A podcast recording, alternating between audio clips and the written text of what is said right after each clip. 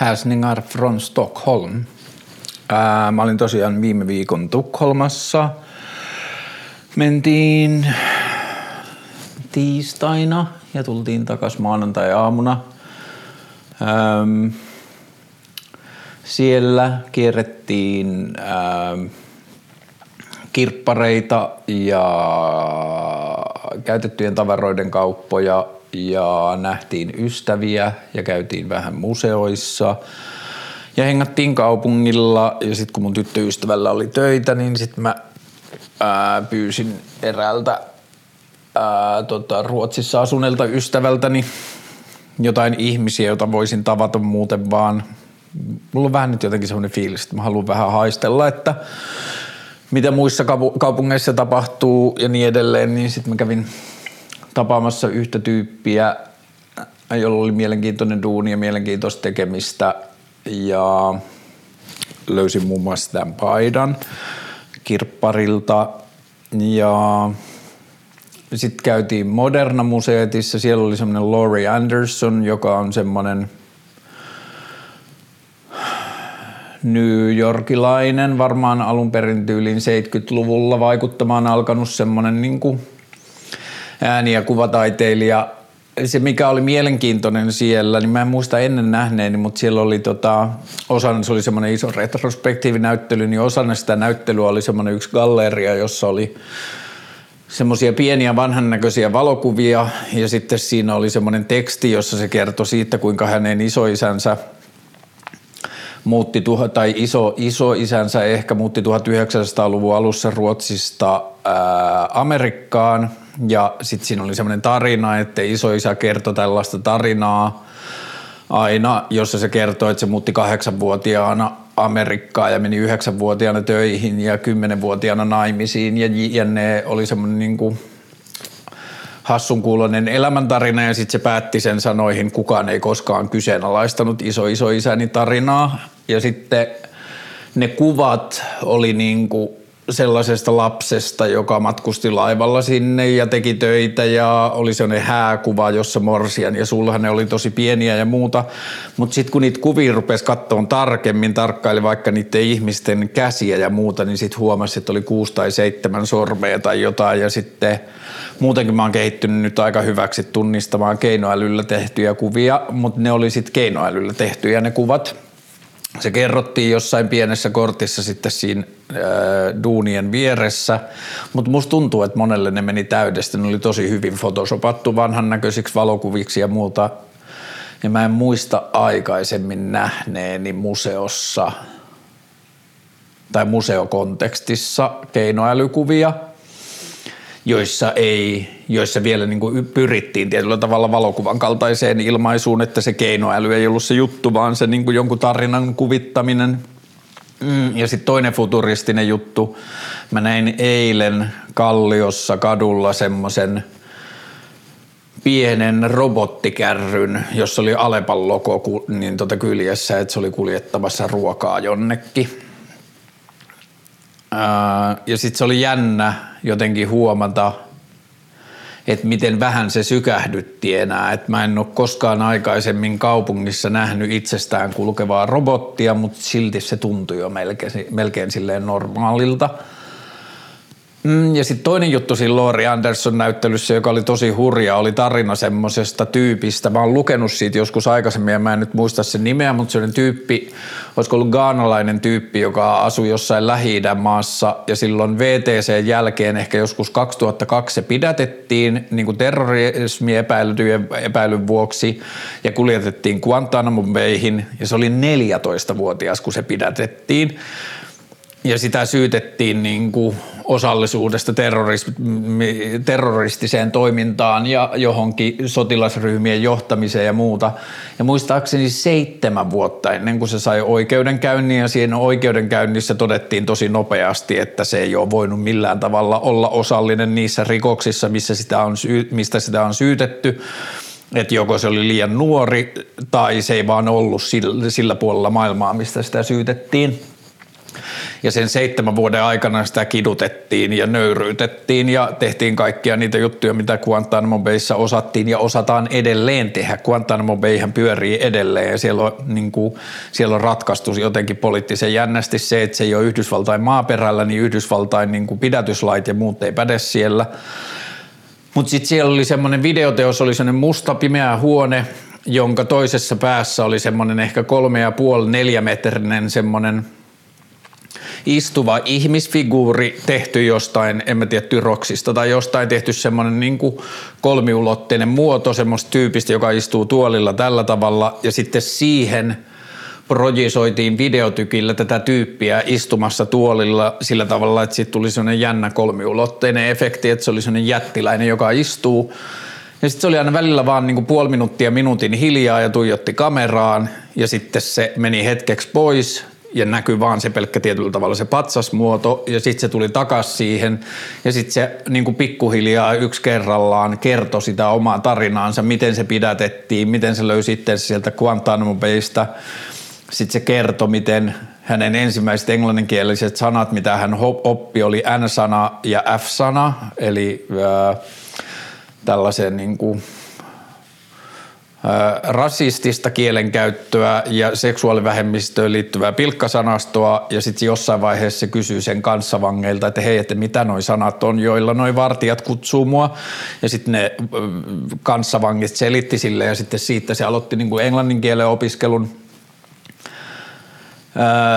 ja että sen englannin kielen oppiminen oli tosi pitkää vaan silleen halventavaa ja niin kuin pilkallista kielenkäyttöä, jota se oppi niiltä vartioilta. Mutta joka tapauksessa se videoteos oli esitetty alun perin. Mä en oikein ymmärtänyt niitä termejä, mutta se oli joku New Yorkissa oleva niin kuin sotatoimeen liittyvä rakennus, jonka aulaan tämä teos oli tehnyt.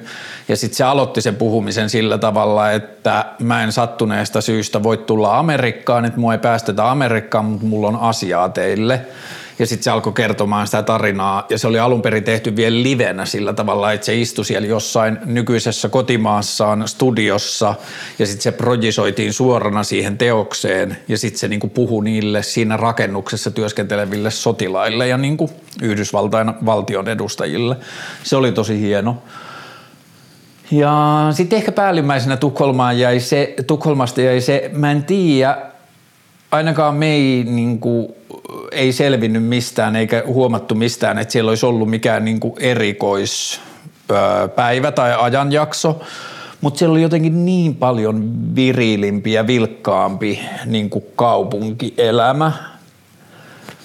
Jostain syystä niin kuin kaupungilla oli tosi paljon enemmän ihmisiä ja terasseilla oli paljon ihmisiä ja – kaupunkikulttuuri vaan yleisesti tuntuu jotenkin tosi paljon eläväisemmältä kuin mitä se on Helsingissä viime aikoina tuntunut. Ja mä en oikein osaa sanoa, mistä se johtui, mutta se joka tapauksessa tuntui ihanalta ja se oli sellaista niin kuin kaupunkikulttuuria, jota mä kaipaan myös. Ja tämän sanottua niin on todettava, että mun mielestä Helsinkikin on mennyt tosi paljon hyvään suuntaan ja Helsingissä tapahtuu ja tehdään siistejä juttuja. Mutta joo, kyllä musta tuntuu, että meillä vielä näistä niin kuin pohjoismaisista sisarusmaista on vielä paljon opittavaa. Mm. Mitäs muuta? Ähm. Mä oon nyt tapaillut aika paljon ihmisiä tai jatkanut edelleen sitä, missä mä puhuin viime vlogissakin, että mä vaan tapaan ihmisiä tietämättä, miksi mä tapaan niitä. Ja vähintä, mitä mä niistä saan, on, että mä saan nähdä uusia ihmisiä, mutta sitten myös niissä tapahtuu paljon inspiroitumista ja kehitetään yhdessä uusia ideoita, mitä voitaisiin tehdä yhdessä tai mitä mä voisin tehdä ja niin edelleen. Ja mulla on nyt muutamia projekteja taas, joita mä yritän edistää. Osa liittyy tähän podcastiin tai tästä tehtäviin versioihin. Ja suoranaisia työjuttuja liittyen mun niin kuin ammattiosaamiseen ei ole vielä oikein löytynyt ja tuntuu, että on aika silleen kuumottavat ajat aika monella tavalla. Rakennusalalta on mennyt nyt tosi paljon yrityksiä konkurssiin ja lisää menee. Mä oon varmaan maininnut tästä, mutta että nämä mun edelliset kolme vuotta melkein niin kuin toimeentulon rahoittaneet asiakkaat on molemmat ollut rakennusalalta ja ne molemmat loppuu nyt syksyllä. Kyllä mä oon sanonut siitä, mutta niin tämä rakennusalan juttu Musta tuntuu, että se on jonkunlainen signaali ehkä suure, suuremmasta murroksesta ja nyt tosi paljon mun ystävissä ja tuttavissa on yksin yrittäjiä, jotka on sanonut, että on ihan kuivaa ja ei meinaa löytyä mitään duunia ja niin edelleen. Ja on kyllä vähän ehkä kuumottavat ajat, mutta toistaiseksi mulla itsellä on vielä aika levolliset fiilikset. Ja sitten on kaksi asiaa liittyen keskusteluohjelmaan, jotka, joita kautta voi tukea keskusteluohjelmaa, jotka tulee nyt, mä teen uuden erän niistä homobonuskoruista. Ne tulee myyntiin varmaan ihan kohta ja sitten semmoinen tosi hieno keskusteluohjelma paita on nyt tuotannossa, niin siitä mä pääsen kertomaan varmaan pian myös. Mutta joo, toistaiseksi vielä on niinku inspiroitunut ja innostunut olo työn etsimisen kanssa ja mä nyt yritän vaan päivä kerrallaan työntää jotain semmoista niinku raha-ahdistusta tai paniikkia kauemmaksi ja yritän ottaa levollisesti ja nähdä vaan paljon ihmisiä ja etsiä inspiraatiota ja miettiä erilaisia asioita, mitä mä voin tehdä. Ja toistaiseksi on tuntunut tosi hyvältä, koska on niinku saanut tehtyä ja nähtyä ihmisiä ja niinku vielä ei ole silleen – tullut seinä vastaan. Sitten mä oon taas lukenut vähän. Tämä on John Williamsin Stoner. Mä poimin tämän ystäväni hyllystä tämän nimen takia, kun mä ajattelin, että tämä kertoo stonereista, mutta tämä kertoo Stoner-sukunimisen ihmisen elämäntarinan 1900 jostain 18 ja nyt ollaan menossa ehkä jossain 1935. Mulla on ehkä viidennes vielä jäljellä, mutta tämä on tosi upea kirja. Tässä on ihan superhieno jotenkin kerronnan tapa. Semmoista niin kuin, jotenkin vaan semmoista lakonista pudottelua, mitä tämän ihmisen elämässä tapahtuu ja vaikka kuinka olisi silleen – ahistavia ja rasittavia asioita, niin se kerronta ei niin kuin lähde siihen mukaan, vaan se vaan niin kuin silleen toteavasti kertoo sitä elämää. Ja tämä on tosi hieno. Tässä lukee kannessa The Greatest Novel You've Never read, Read. ja tämä myös on niin kuin sille amerikkalaisen kirjallisuuden klassikoita ja kyllä mä oon kuullut joskus ton nimen, mutta en mä tiennyt tosta niin kuin lainkaan sillä tavalla. Ja kun mä laitoin tuosta kuvan Instagramiin, niin sitten yksi mun kaveri, tosi lukenut kaveri, laittoi, että toi on se lempikirja kaikista maailman kirjoista ja mä alan pikkuhiljaa ymmärtää miksi.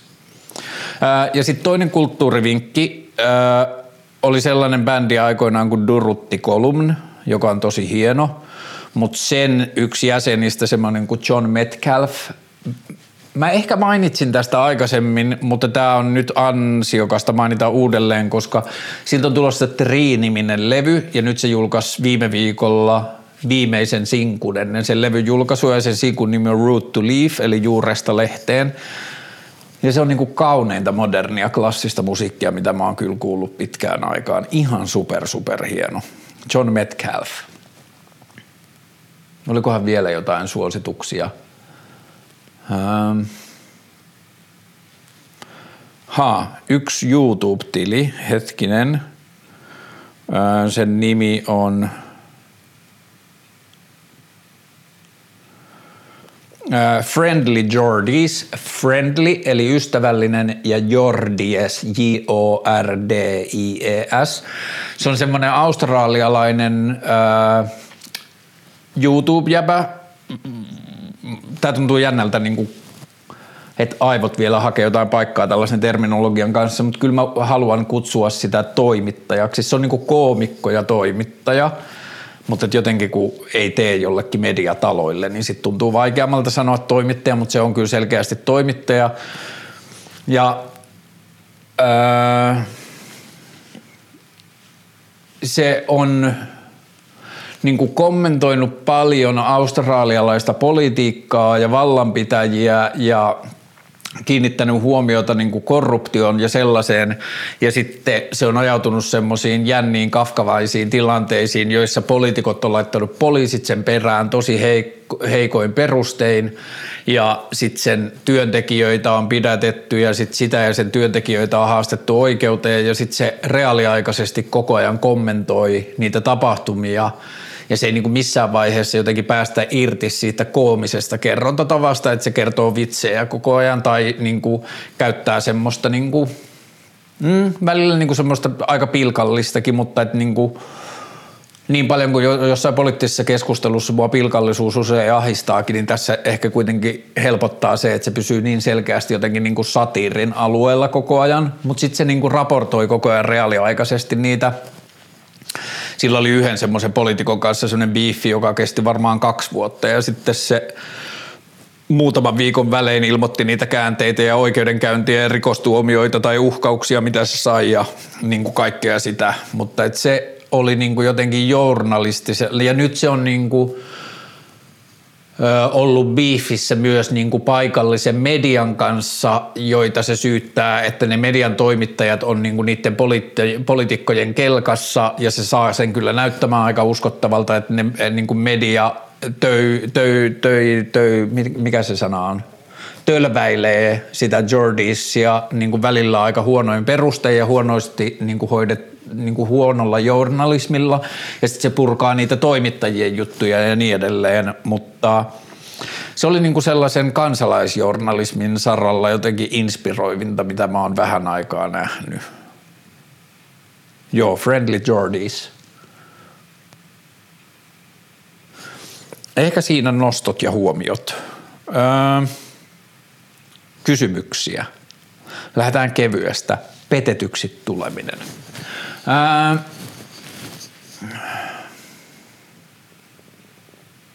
Mä sanon heti alkuun, koska sitten tässä myöhemmin voi tulla semmoisia jotain huomioita tai lauseita, jotka voi ö, tuottaa mielikuvan, että mä en aattelisi niin, mutta ihan alkuun petetyksi tuleminen – on yksi traumaattisimpia ja ikävimpiä kokemuksia, mitä ihminen voi vastaanottaa tai joutua käymään läpi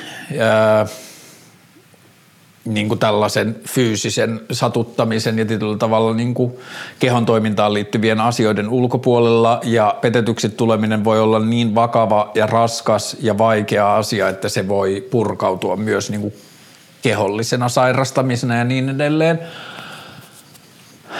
That being said, mä ajattelen, että petetyksi tulemisen käsittelyn pohjalle olisi hyvä voimien ja jaksamisen ja niin kuin kykenemisen rajoissa pyrkiä tuottamaan jonkunlainen inhimillinen narratiivi siitä, että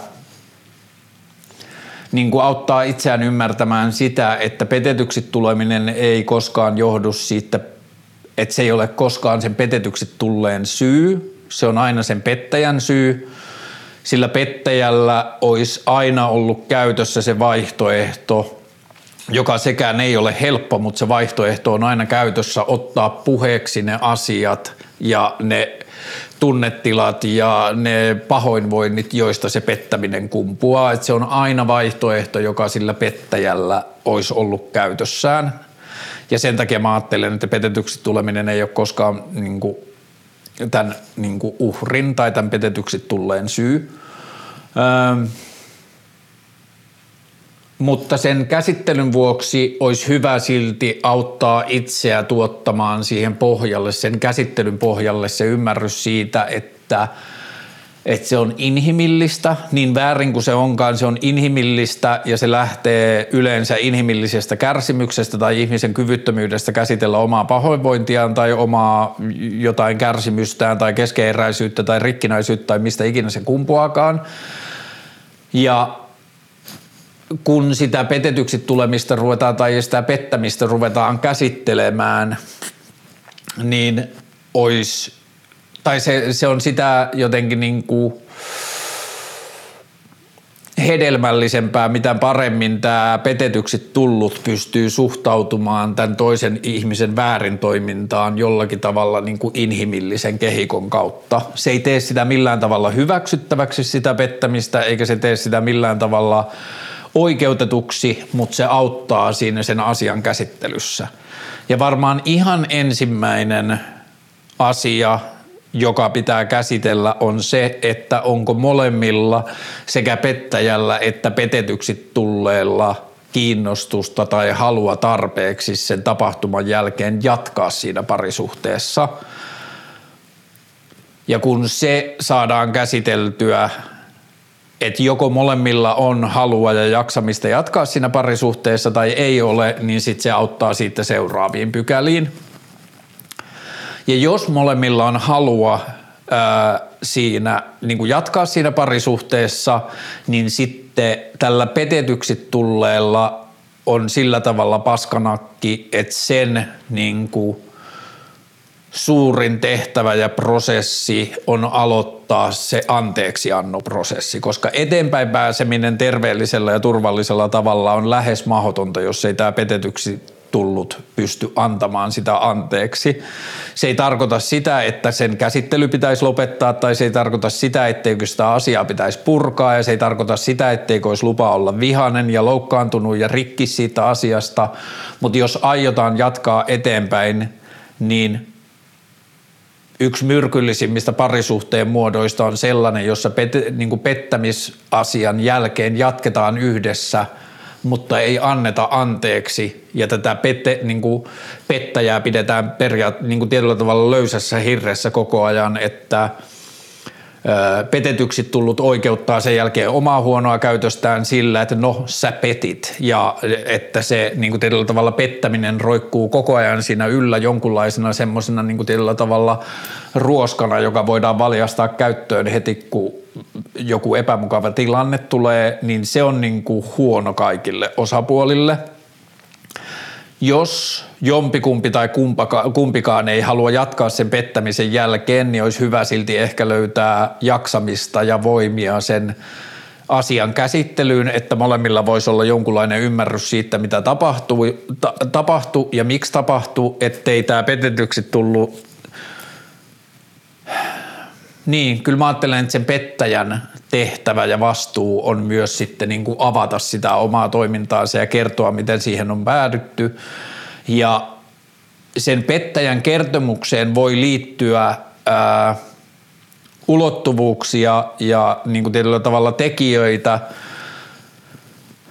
niin kuin esimerkiksi laiminlyödyksi tulemista tai näkemättömäksi tulemista tai sellaista, jossa tämä petetyksi tullut on esimerkiksi jollakin tavalla laiminlyönyt sitä parisuhdetta tai sitä parisuhteen toissa osapuolta tai ei ole jaksanut osallistua keskusteluun tai ei ole riittänyt voimat läheisyyteen tai mitä ikinä ne onkaan, ne ei millään tavalla oikeuta sitä ää, pettämistä, mutta sitten kun sitä pettämisen ää, tapahtumaa ja siihen niin kuin, ää, johtaneita vaiheita käydään läpi, niin sieltä pettäjältä voi tulla asioita, jossa se petetyksi tulleen aikaisempi toiminta on satuttanut häntä ja on tärkeää, että sekin pystyy ne kertomaan. Ne ei ole millään tavalla, niitä ei saa esittää sellaisena ja ne ei millään tavalla ole sitä pettämistä oikeuttavia asioita – mutta ne silti voi olla tekijöitä, jotka on ajanut sitä pettäjää niin, niin kuin vaik- niin kuin jotenkin huonoon elämäntilanteeseen tai niin kuin mielentilanteeseen, että se on päätynyt pettämään. Ja vielä kerran, ne ei millään tavalla oikeuta sitä pettämistä, mutta ne on tärkeää ehkä silti käydä läpi, että molemmilla on työkalut ymmärtää, miten siihen tilanteeseen on päädytty. Ja kun sitä pettämistä ja petetyksi tullutta käsitellään, niin sitten tietyllä tavalla molempien suurin vastuu siinä tilanteessa on rehellisyys ja avoimuus asioista ennen pettämistä, asioita pettämiseen liittyen ja tulevaisuudesta sen pettämisen jälkeen. Ja sitten, en mä tiedä, miten mä sanoisin tämän, mun tarkoitus ei ole väheksyä romanttista rakkautta eikä parisuhteita eikä parisuhteiden eteen niin kuin liittyvää työtä, mutta mun mielestä tilastoiden valossa on sanottava tai todettava, että se tapa, jolla me länsimaissa mitataan ja arvioidaan ja rakennetaan parisuhdeideaaleja on mahdollisesti vanhentunut jollakin tavalla – että jos puolet avioliitoista tai yli puolet avioliitoista tänä päivänä päättyy eroon ja avosuhteita ja muita seurustelusuhteita ei edes tilastoida, niin on ehkä todettava, että tietyt parisuudemallit on vähän niin kuin vanhentunut suhteessa siihen, mihin suhtaa yhteiskunta ja kulttuuri on mennyt. Et alun perin parisuhteet ja monogamia on perustunut siihen, että se on liittynyt niin kuin oikeasti selviämiseen ja tietyllä tavalla hengissä pysymiseen ja perheen tai arjen vastuun jakamiseen ja niin edelleen. Ja sitten nyt viimeisen 100 tai 150 vuoden aikana, kun henkiin jääminen ja selviäminen on noin niin kuin teknisenä suoritteena helpottunut, niin parisuhteen rooli ei enää ole ihan samanlainen kuin se on ollut aikaisemmin. Ja sitten kun ihmisillä on ehkä enemmän aikaa ja mahdollisuuksia olla yhteydessä ympäristöön ja tietyllä tavalla kaikki tällainen, niin parisuhdekonsepti on varmasti aikamoisen paineen ja muutoksen alla tulevina vuosikymmeninä monella eri tavalla. Ja sitten että tämä ei niin millään tavalla oikeuta tai perustele pettämistä, mutta on ehkä kuitenkin nähtävissä, että tämä muuttuneen maailman ja tietyllä tavalla jämähtäneiden parisuudekäsitysten niin kuin välinen konflikti aiheuttaa ihmisille sellaista pahoinvointia, joka joskus purkautuu pettämisenä. Ja se on niin kuin ehkä myös semmoinen yksi inhimillinen näkökulma siihen asiaan. Mutta joo, petetyksi tuleminen on todella todella paskanakki ja niin kuin vaatii sekä pettäjältä että petetyksi tulemista niin kuin tosi paljon työtä ja henkistä niin kuin kestävyyttä sen käsittelemiseksi ja siitä eteenpäin pääsemiseksi. Ehkä ne tärkeimmät, mitä mä haluan sanoa petetyksi tulleelle, on ymmärtää se, että se ei ole sun syy, se ei kerro susta mitään, sä et ansainnut sitä, niin ei saa tehdä – ja jos kuljet pettäjän tietä, niin pettäjän tie on muuten vanha kummelibiisi. Mutta joka tapauksessa, jos kuljet pettäjän tietä, niin yritä vaihtaa se pettäminen puhumiseen, joko suoraan puolisolle tai sitten mene terapiaan. Hmm. Silloin kun ihminen ajautuu pettämään, niin se oikea asia, mitä se siinä tilanteessa voisi tehdä mun mielestä on ehkä mennä terapiaan tai löytää muita tapoja niin kuin päästä keskustelemaan turvallisessa ja luottamuksellisessa ympäristössä siitä, mikä sisällä on sellaista, joka ajaa kohti pettämistä. Ja jos se tuntuu liian vaikealta puhua sille omalle puolisolle, niin sit sitä keskustelu seuraa jostakin muualta. Mutta pettäminen, not fresh petetyksi tuleminen voimia ja rohkeutta sen käsittelemiseen. Ää, tykkäätkö sateesta ja mietteitä syksystä? Ää, kyllä mä tykkään sateestakin parhaimmillaan, mutta joo, syksy on kyllä varmaan, varsinkin tämä alkusyksy, seuraava kuukausi puolitoista, kaksi kuukautta on ehkä mun lempivuoden aika, vaikka esimerkiksi Helsinki on mun mielestä parhaimmillaan kesällä, mutta syksyyn liittyy jotenkin se, että se on ehkä vähän armollisempi, siihen ei liity samalla lailla jotain semmoisia niin suorituspaineita tai nyt pitää nauttia täysillä ajatuksia, mitä kesään liittyy. Öö, mä pidän syksyn tuoksuista ja sitten valo on mun mielestä syksyllä vielä kauniimpi kuin kesällä. Öö, Joo, syksy on mun mielestä inspiroivaa. Ja sitten mä pidän lämpimistä ja pimeistä illoista, joita nyt on. Ja vielä ei kuitenkaan tarvi pukeutua niin paljon, tai se pukeutuminen ei ole niin kuin sellainen ongelma, joka pitää ratkaista ulos lähtiessä, mitä se niin kuin ehkä talvella on. Joo, syksyyn liittyy joku semmoinen niin kuin armollisuus ja inspiraatio samaan aikaan. Ja sitten ehkä myös joku uuden alku, joka me ollaan opittu joskus koululaisina, että syksyllä alkaa jotain uutta, niin vaikka se ei ehkä enää tälle aikuisena toimikkaan tai aikuiselämässä toimikkaan ihan samalla lailla, niin silti syksyyn liittyy jotain semmoista samanlaista niin kuin uuden alkua ja uusia mahdollisuuksia. Rebekka-syndrooma, mun piti googlata tämä. Rebekka-syndrooma tarkoittaa nykyisen puolison eksään liittyvää mustasukkaisuutta ja kateutta. Ja jos mä tulkitsin oikein sen vähän, mitä mä luin tuosta Rebekka-syndroomasta, niin se liittyy kai aika paljon myös siihen, että itsetunto ei pysty käsittelemään sitä, että itsetunto jotenkin soimaa, että se nykyisen puolison eksä on ollut jotenkin parempi tai viehättävämpi tai jollain tavoilla niin kuin superlatiivisempi. Öö, mä en tiedä miksi, mutta mä oon niin kuin, nyt ehkä enemmän kuin pitkää aja, aikaa niin ajautunut johonkin tai törmännyt johonkin sellainen meninistikeskusteluihin, jossa nimettömät, miehet internetissä puhuu siitä, miten joku body count tai niin kuin aikaisempien seksikumppaneiden määrä on jollekin niin kuin miesasiamiehille jotenkin naisen niin kuin viehättävyyttä tai arvoa laskeva tekijä. Ja sitten se jotenkin tajanomaisella tavalla se ei kosketa heitä itseään, että mies on saanut olla minkälainen tahansa niin kuin panomies menneisyydessään, mutta sitten jos naisella on ollut paljon seksikumppaneita, niin sitten se jollain oudolla tavalla niin kuin liittyy tämän naisen vetovoimaan. Ja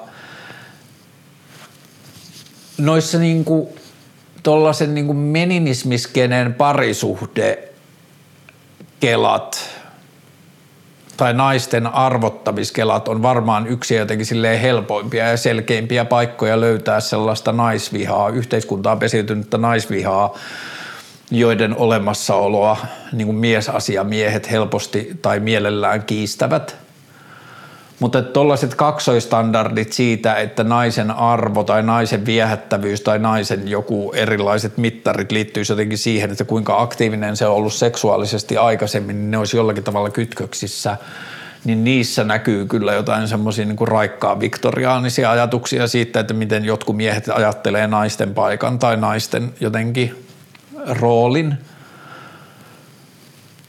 Ja sitten tollainen Rebekka-syndrooma-asia liittyen johonkin niin kuin puolison menneisiin suhteisiin on helposti nähtävissä jonain semmoisena niin kuin itsetuntokamppailuna, että vaikka tietyllä tavalla siinä on päivittäin se jatkuva todistus, että se puoliso päättää olla sun kanssa, niin se ei silti riitä todisteeksi siitä, että se puoliso ottaa niin kuin, että se puoliso päättää, pää, niin kuin on päättänyt ja päättää päivittäin olla sun kanssa, niin se, siinä pitäisi olla niin kuin tietyllä tavalla riittävät järjelliset syyt ymmärtää, että hän on valinnut minut ja on jotkut muut syyt, miksi hän ei ole valinnut olla tai ei ole päätynyt olemaan sen edellisen kanssa yhdessä.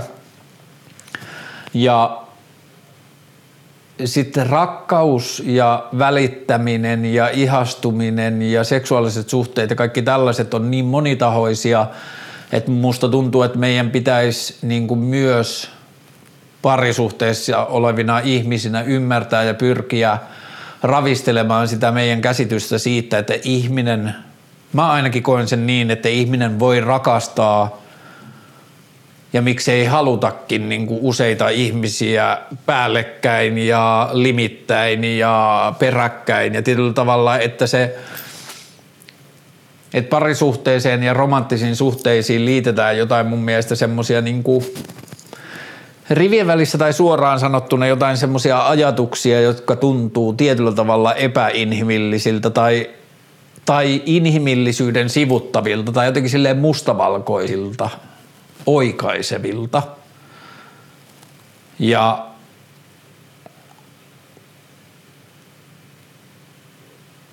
hmm. Niin, musta olisi turvallista ja rakentavaa, että me opittaisiin ajattelemaan paremmin sitä, ettei rakkaus ole niin, ja välittäminen ja haluaminen ja tietyllä tavalla himo ja sellaiset asiat, että ne ei ole niin jotenkin yksioikoisia ja yksinkertaisia, mitä perinteiset parisuuden mallit antaa olettaa. Ja ihmiset saattaa päätyä eroamaan, vaikka molemmat tai ainakin toinen niistä edelleen rakastaisi. Ja sitten tietyllä tavalla onnellisuus ja hyvinvointi ja pärjääminen sen jälkeen liittyy siihen, että millä tavalla pystyy laittamaan ja lokeroimaan ja niin kuin suhtautumaan siihen elämässään. Ja että vaikka puoliso puhuisi rakastavasti ja välittävästi ja ihaillen jostain entisestä kumppanistaan niin se ei ole silti pois siitä nykyisestä rakkaudesta, näin mä sen ajattelen. Mutta että niin, niin tämä kuin about kaikki muutkin parisuhteen ongelmat on helpoiten käsiteltävissä niin kuin keskustelun rohkeudella. Ja jos löytää itsensä tällaisesta Rebekka-syndroomatilanteesta, että kokee kateutta tai mustasukkaisuutta tai jotain puolison, jotain mennyttä partneria kohtaan, niin sitten paras ja järkevin mitä voi tehdä on ottaa sen puheeksi ja kertoa avoimesti siitä, että hei, että voit se jutella mun kanssa tästä ja voit se kertoa, miten niin kuin, sä suhtaudut meihin ja teihin ja sun menneisyyteen ja meidän tulevaisuuteen ja niin edelleen, että mä huomaan, että mä löydän itseni usein tällaista tilanteesta, että mä kyseenalaistan mun omaa rooliani sun elämässä tai mä kyseenalaistan ö, omaa rooliani sun parisuhteiden jatkumossa ja niin edelleen, että voidaanko puhua tästä asiasta, että tämä on asia, joka vaivaa. Ja sitten on myös keskusteluja, jotka voi auttaa sitä parisuhdetta, joita ei välttämättä tarvitse käydä sen puolison kanssa, vaan niitä voi käydä terapeutin tai ystävien kanssa ja avata niitä omia tunteita jollekin ulkopuoliselle ihmiselle. Niin ja se avaaminen, sen suurin valttihan on usein se, että ymmärtää itsekin omaa ajattelua paremmin kuin avaa sitä jollekin muulle.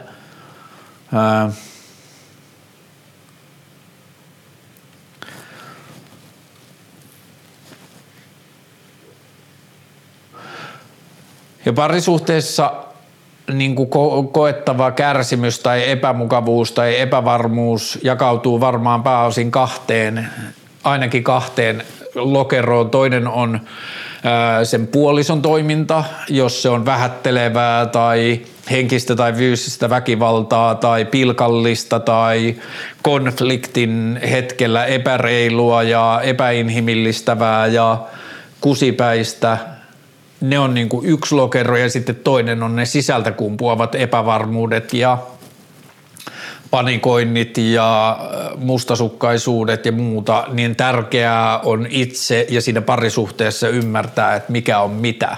Ja niin kuin,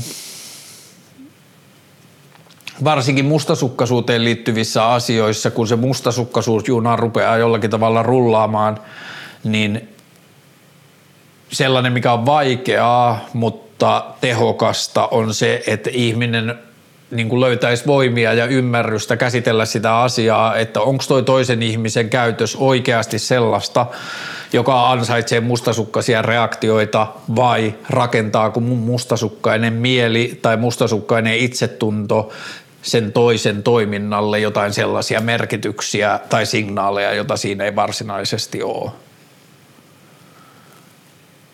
Mutta joo, tuollaiseen Rebekka-syndroomaan mä ajattelen, että se yksi tärkeä lähtökohta on lähteä sitä kautta, että toinen on syystä tai toisesta kuitenkin päättänyt olla mun kanssa ja mun olisi hyvä rakentaa luottamusta siihen ja sitä kautta sitten peilata sitä niihin puolison eksään tai eksiin, joihin tällaisia tunteita liittyy. Kuinka luottaa elämän kantavan? Öö, no kun se perkele vaan vaikuttaa kantavan.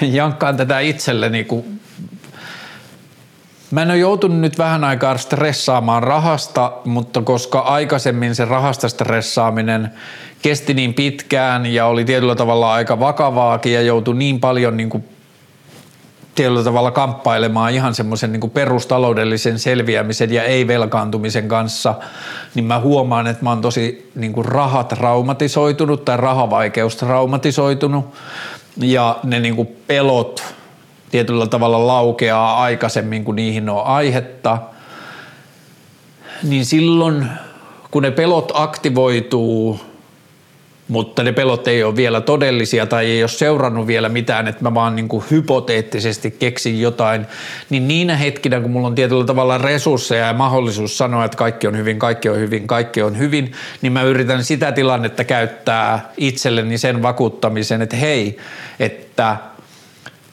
vaikka tulisi se hetki, että kaikki ei olekaan samalla tavalla hyvin kuin nyt, niin on muistettava silti, että täällä maapallolla on jo kahdeksan miljardia ihmistä, jotka mitä erilaisimmista ja poikkeavimmista vaikeuksista huolimatta näyttää selviävän hengissä aika korkealla todennäköisyydellä. Ja se on niin kuin asia, jota mä käsittelen edelleen, että silloin kun mulla on ollut ne kaikista pahimmat taloudelliset vaikeudet, niin se on vaikuttanut niin vitun toivottomalta ja se on ollut niin ahistavaa ja niin kuin tietyllä tavalla näköalatonta – ja sitten kun mä pääsen tietyllä tavalla lintuperspektiivistä katsomaan sitä, niin sitten mä pystyn tosi nopeasti toteamaan, että, hä, että, mitä, niin kuin, että mitä sitten vaikka yritys menisi konkurssiin tai mitä sitten menisi luotto, vaikka menisi luottotiedot tai bla bla bla. Että joo, ne vaikeuttaa arkea ja niistä tulee turhaa säätöä ja bla bla bla, mutta se elämä jatkuu silti.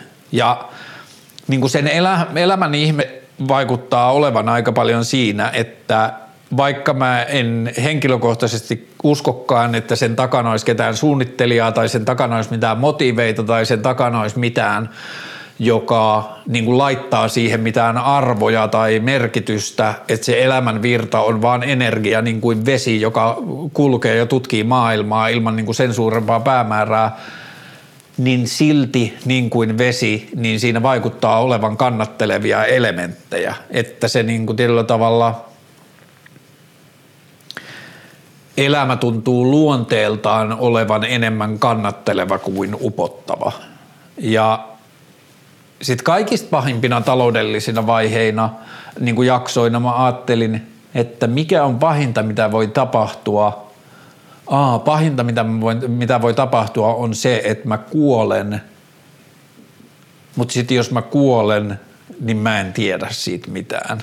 Että sitten se niin kuin, että tietyllä tavalla – mä pelasin niin ja sitten mä puhuin siitä luolakuolemasta ja sitten mulla on semmoinen niinku luola tatuointikin täällä tai luoliin ja luolaan vetäytymiseen liittyvä tatuointi, mutta et se, että niin kuin mä yritin kuvitella kaikista pahimman vaihtoehdon, mihin elämä voi päätyä ja sitten löysin sieltä myös sen, että, että vaikka se menisi kaikista pahimpaan jamaan, niin silti sekään ei ole kovin paha. Mutta joo, ää, jos kysymys kuuluu kuinka luottaa elämän kantavan, niin ehkä mä ajattelen, että siihen tärkein ajatus, mitä jankata itselleen, että no toistaiseksi tähän asti se on näyttänyt kantavan sataprosenttisen todennäköisesti varmasti, vaikka mä en nyt tällä hetkellä pystyisi sitä eteenpäin näkemään, niin historian valossa niin kuin oman elämän menneisyyden perusteella – on todettavissa, että toistaiseksi se on kannatellut. Yritän uskoa siihen, että se tekee niin jatkossakin. Vinkkejä tulevalle isälle liittyy ehkä vähän tuohon edelliseen, mutta ainakin siihen kahdeksaan miljardiin ihmiseen. Täällä on niin vitusti ihmisiä niin erilaisista ja vaikeista ja oudoista lähtökohdista ja tilanteista ja elämän ympäristöistä ja erilaisilla korteilla, että että nuoren vanhemman tai siis pienen lapsen vanhemman niin kuumottavaa ja tietyllä tavalla pelottavaa kuin se monella tavalla onkin, niin olisi hyvä laskea itselleen sitä ymmärrystä, että a, että elämänvoima tuntuu olevan niin vahva, että jos mä välitän lapsestani, niin – se on jo niin kuin valtaosa osa koko siitä vanhemmuuden tietyllä tavalla taakasta.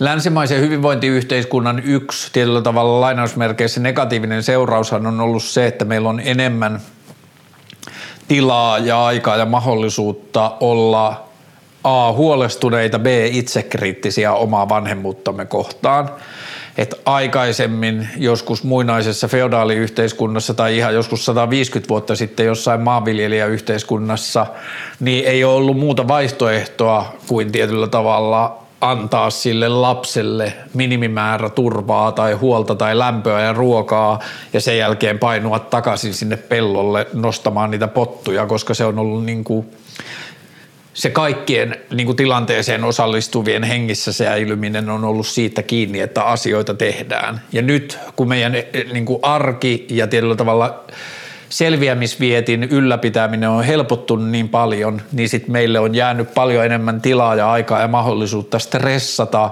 ja huolehtia ja keksiä mahdollisia uhkia ja syyttää varsinkin itseämme huonosta vanhemmuudesta, verrata muihin vanhempiin – keksiä mahdollisia uhkia ja turvautua niihin ennen kuin niistä on edes minkäänlaisia signaaleja ja niin edelleen. Ja sitten meillä on niin kuin mediakulttuuri, jossa kerrotaan, että näillä kaikilla tavoilla saat väärällä lailla vanhempia, että näitä kaikkia sun pitää tehdä ja tämän verran sun lapset saa olla näytöillä tai sä pilaat niiden elämän ja niin edelleen. Että se niin kuin, yhteiskunnallinen keskustelu on usein tosi armoton liittyen vanhemmuuteen ja sitten on niin kuin, niin kuin tietyllä tavalla vanhemmuuteen ja pienlapsiarkeen liittyvät sosiaalisen median ilmiöt ja niin kuin tällaiset tietyllä tavalla sosiaalista mediaa rakennetut ideaalikuvat ja tietyllä tavalla ne niin kuin narratiivit, joissa kerrotaan vain hyvistä hetkistä ja näytetään valokuvia vain hyvistä hetkistä ja niin edelleen. Ja sitten tietyllä tavalla ne kaikki vaikeat ja voimien loppumiseen ja väsymiseen ja suuttumiseen ja romahtamiseen ja kaikkeen sellaiseen liittyvät niin kuin kokemukset jää niille pienen lapsen vanhemmille vain itselleen käsiteltäväksi. Ja sitten kun niitä ei näy ympäristöllä tai niitä ei näytetä ympäristössä, niin sitten parisuhteessa vanhemmat keskenään voi ruveta syyttämään toisiaan siitä, että sä toimit tavoilla, mitä mä en näe missään muualla ja muuta, vaikka ne on ihan ö, täysin inhimillisiä ja normaaleja, ne tapahtuu joka paikassa – mutta jos mun pitäisi antaa vaan yksi ohje ää, tulevalle isälle, niin se on armollisuus sekä itseä että puolisoa kohtaan. Ja sitten ehkä vaikein, yksi vaikeimmista asioista liittyen vanhemmuuteen ja ensivanhemmuuteen ja pienten lasten vanhemmuuteen on se parisuuden dynamiikka sen vanhemmuuden ympärillä. Ää, noin niin kuin biologisten todennäköisyyksien valossa. Onneksi opitaan koko ajan niin kuin löytämään siihen myös uudenlaisia asia, tapoja suhtautua muuta ja muuta, mutta että noin biologisten lähtökohtien vuoksi synnytys, imetys, jne, niin ää, pienen lapsen vanhemmuus on lähtökohtaisesti tai todennäköisesti äidille huomattavasti niin kuin silleen – mä en sano, että se olisi isällekään helppoa, mutta se on sille äidille silleen konkreettisesti vaativampaa. Ja ää, sen äidin lähellä on elävä pieni olio, joka vaatii siltä jatkuvaa läsnäoloa. Sen lisäksi sillä äidillä on omat sisäiset niin kuin syyllisyyden tunteet ja ihan niin kuin terveet halut ja tarpeet ja toiveet ja biologiset lähtökohdat niin kuin antaa kaikkensa sille lapselle – sille isälle vaihtelevasti, ne voi olla samanlaisia tai erilaisia, ne niin kuin sisäiset ja ulkoiset vaatimukset, mitä siihen isyyteen liittyy, mutta usein sille isälle jää enemmän tilaa ja energiaa ja aikaa kaivata sitä omaa puolisoaan.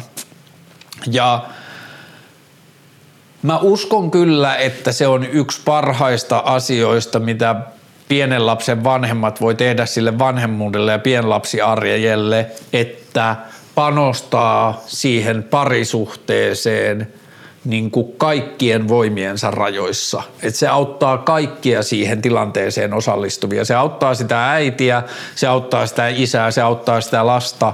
Ja sitten se paskanakki on, että se yleensä on sille äidille kaikista vaativinta ja vaikeinta ja raskainta. Että kaiken sen niin kuin kehollisten muutosten ja imettämisen raskauden ja jatkuvan läsnäolon ja huolehtimisen lisäksi sen pitäisi jaksaa vielä antaa huomiota jollekin seksiä kerjäävälle tai läheisyyttä tai huomiota kerjäävälle miehelleen, niin on pitkiä pätkiä, jolloin se on vaan ihan puhtaasti liikaa pyydetty – ja on pitkiä pätkiä, jolloin se vaatii todellista niin kuin urheutta ja voimaa ja jaksamista pystyä kaiken sen päälle vielä niin kuin pääsemään henkisesti siihen mielentilaan, että ai niin parisuhde ja puoliso ja bla bla bla.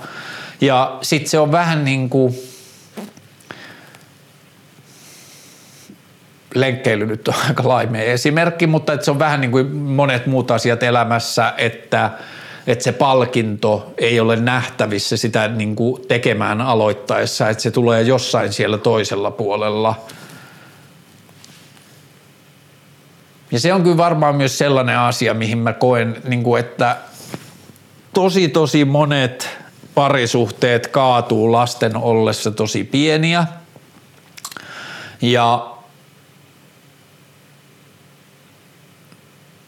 se on vaan tosi tosi vaikea yhtälö Ja tämäkin on niin kuin tietyllä tavalla länsimaisen luksusyhteiskunnan ongelmia, että meillä on niin kuin esimerkiksi pienten lapsen isinä meillä on niin kuin tietyllä tavalla tilaa, varaa ja mahdollisuutta kaivata ja olla särkyneitä siitä, että se parisuhde ei yhtäkkiä olekaan samanlainen kuin ennen. Mutta että niin kuin, siihen meidän kyllä pitää varmaan löytää, tai niin kuin, että meidän pitää tulevina vuosikymmeninä oppia paremmaksi siinä, että miten me hoidetaan se pienlapsivaiheen parisuhde ja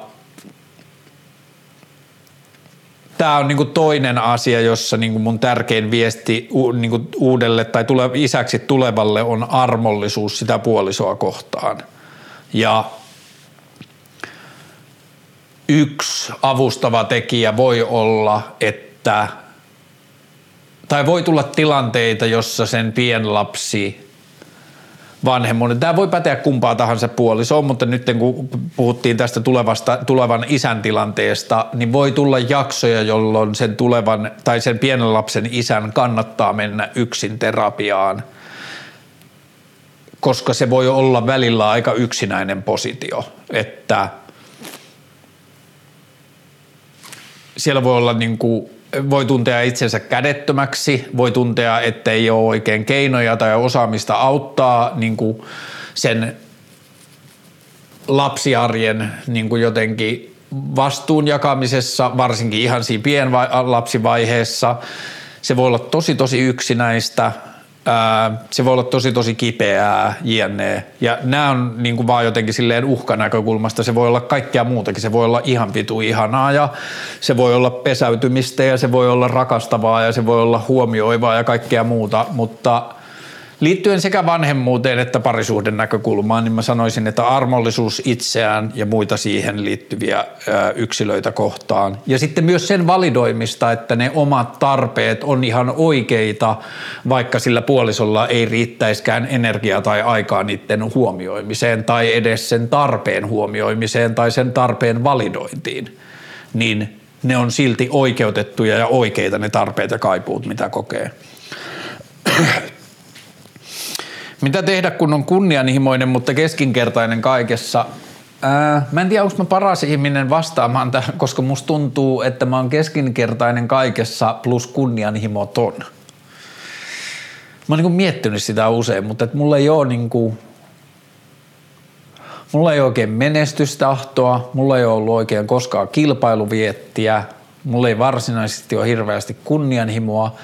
Mulla on kunnianhimoa liittyen poliittisiin tavoitteisiin, mutta mä oon niitäkin silleen niin kuin tuunannut alas, että kyse ei ole siitä, että mä haluaisin menestyä politiikassa, vaan siitä, että mä haluaisin tuottaa politiikan sisälle keskusteluja, jotka on tosi vaikeita ja ne on niin kuin tosi kunnianhimoisia tavoitteena, että a, mä yritän injektoida poliittisen keskustelun sisään jotain uusia keskusteluja, niin se on niin kuin silleen tosi kunnianhimoista – mutta mä en koe, että se liittyy niin kuin varsinaisesti muhun, vaan niihin asioihin. Et mulla on ihan sama, että menestynkö mä politiikassa, mutta musta olisi ihanaa, jos mä elämäni aikana pystyisin tuottamaan sinne tiettyjä keskusteluja.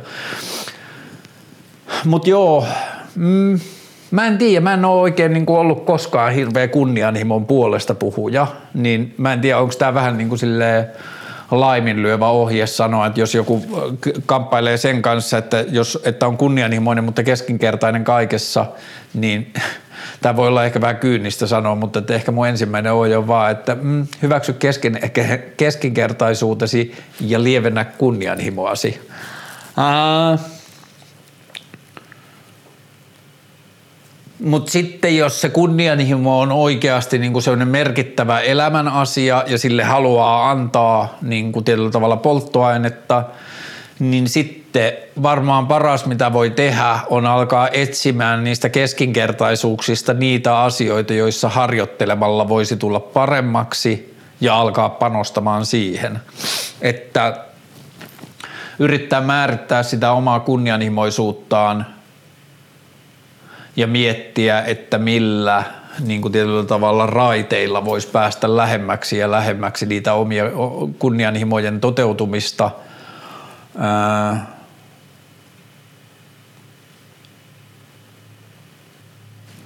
ja sitten niin kuin panostaa johonkin sellaiseen, joka tuntuu sekä innostavalta itsessään oppia, että siinä olisi se itse tarkoitus, että, että se voisi olla niin kuin sitten myös jossain vaiheessa väline sen kunnianhimon ruokkimiseen.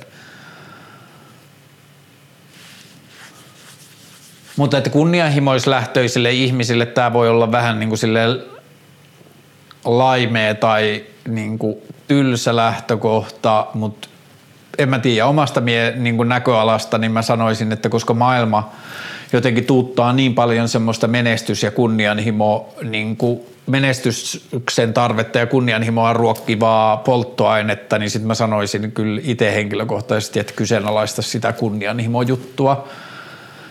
Tai ehkä niin kuin sillä tavalla, että, että se niin kuin kunnianhimo on tietyllä tavalla – fokuksen siirtää niihin tuotteisiin tai niihin asioihin, joita haluaa saada aikaiseksi, että se kunnia ja huomio kohdistuisi niihin ja saisi sen niin kuin vähän poispäin itsestä, että se ei liity niin kuin oman kunnian kohentamiseen, vaan siihen, että mitä jos mä saisin tehtyä asioita, jotka synnyttää uusia asioita tai inspiroi muita ihmisiä tai tietyllä tavalla toimii jonain hammastikkuna jonkun niin kuin isojen asioiden liikuttamiseen, että se on joku ihan pieni tekijä, joka liikuttaa tai isoja asioita, niin jos se niin kuin fokuksen ja energian saisi vietyä niihin sen sijaan, että se ei kohdistuiskaan oman kunnian tai jonkun semmoisen menestyksen kasvamiseen, koska mä ajattelen, että sitten syvällä syvällä inhimillisellä tavalla – sellaiset asiat on palkitsevampia, jotka niin kuin synnyttää jotain jossain muualla sen sijaan, että ne sataisi suoraan omaan laariin. Mutta en mä tiedä, tämä voi olla temperamenttiasia, mutta niin mä jotenkin sitä ajattelen. Että mä yritän pyrkiä tekemään asioita, jotka tuottaa hyviä juttuja, joista mä en välttämättä edes tiedä – niistä seurauksista, mutta jos musta tuntuu, että mä oon niinku oikealla polulla ja mä teen oikean suuntaisia asioita, niin sit musta tuntuu, että se niinku antaa mulle niitä samoja hyvän olon tunteita kuin joku huomio tai menestyminen tuottaisi. Näin mä jotenkin se ajattelen. Vinkkejä yksin reppureissuun lähtevälle. Ää, A. Nauti. B. Esitä mahdollisimman vähän odotuksia tai oletuksia – C. Heittäydy. D. Seikkaile. Et mitä vähemmän suunnittelet tai oletat siltä reissulta jotain, niin sitä paremmin mä luulen, että sä onnistut. Että kun sekä reissaamisessa että yksin reissaamisessa tai yksin yleensäkään touhuamisessa paras asia on ehkä se, että – niistä voi seurata asioita, joita ei olisi koskaan voinut ennakoida. Niin mitä enemmän sellaisille yllättäville tai sattumankaltaisille asioille antaa tilaa, niin sitä enemmän niitä voi tapahtua. Ja mitä vähemmän niin kuin laittaa siihen oletuksia ja käsikirjoittamista, niin sitä enemmän voi tulla yllätetyksi. Eli varmaan perinteisesti avoimin mielin.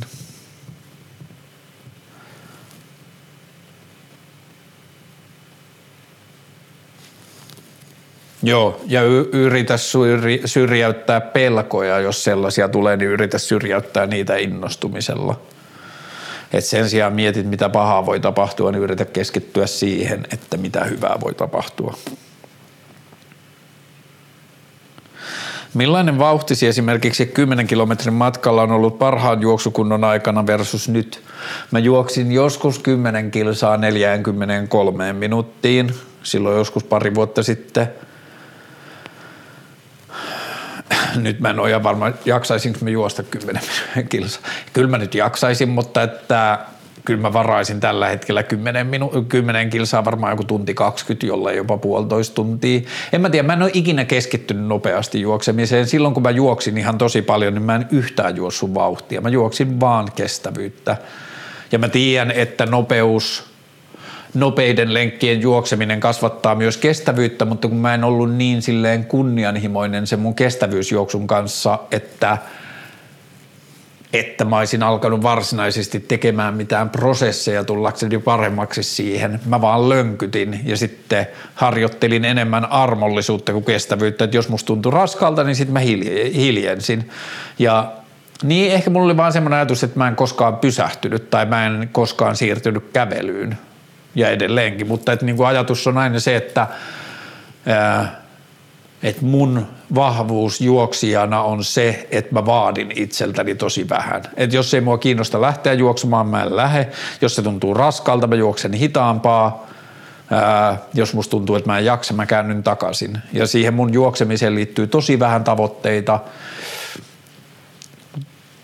tosi vähän suunnitelmallisuutta. Että se on semmoinen vaan niin kuin juttu, joka funktiona tuntuu kivalta. Että tuntuu hauskalta nähdä kaupunkia ja liikkua jalan ja sitten siinä on vähän niin kuin kaikki.